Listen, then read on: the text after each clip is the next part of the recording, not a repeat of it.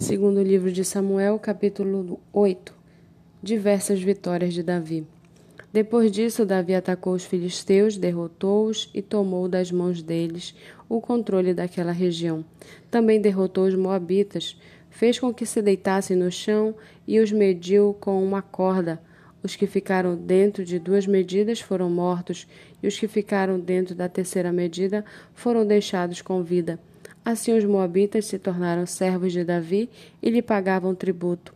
Davi também derrotou Adazezer, filho de Reob, rei de Zobá, quando aquele foi restabelecer o seu domínio sobre o rio Eufrates. Davi tomou-lhe mil e setecentos cavaleiros e vinte mil soldados de infantaria. Mutilou todos os cavalos de carros de guerra, com exceção dos que puxavam cem deles. Os sírios de Damasco foram socorrer Adadezer, rei de Zobá, mas Davi matou vinte e dois mil deles. Davi pôs guarnições na Síria de Damasco, e os sírios se tornaram servos de Davi e lhe pagavam tributos. E o Senhor dava vitórias a Davi por onde quer que ele ia.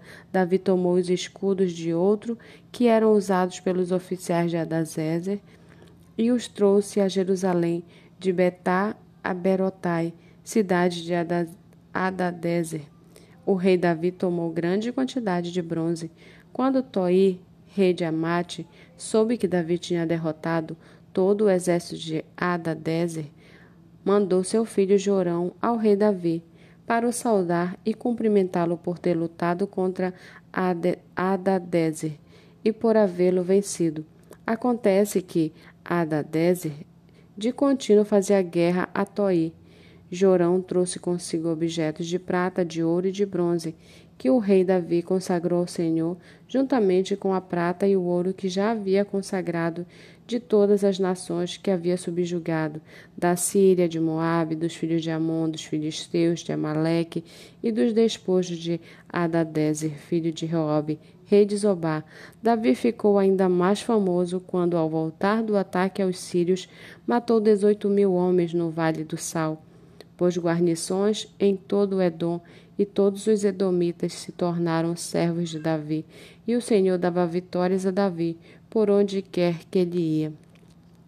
Davi reinou sobre todo Israel, julgava e fazia justiça a todo o seu povo. Joabe, filho de Zeruia, era comandante do exército.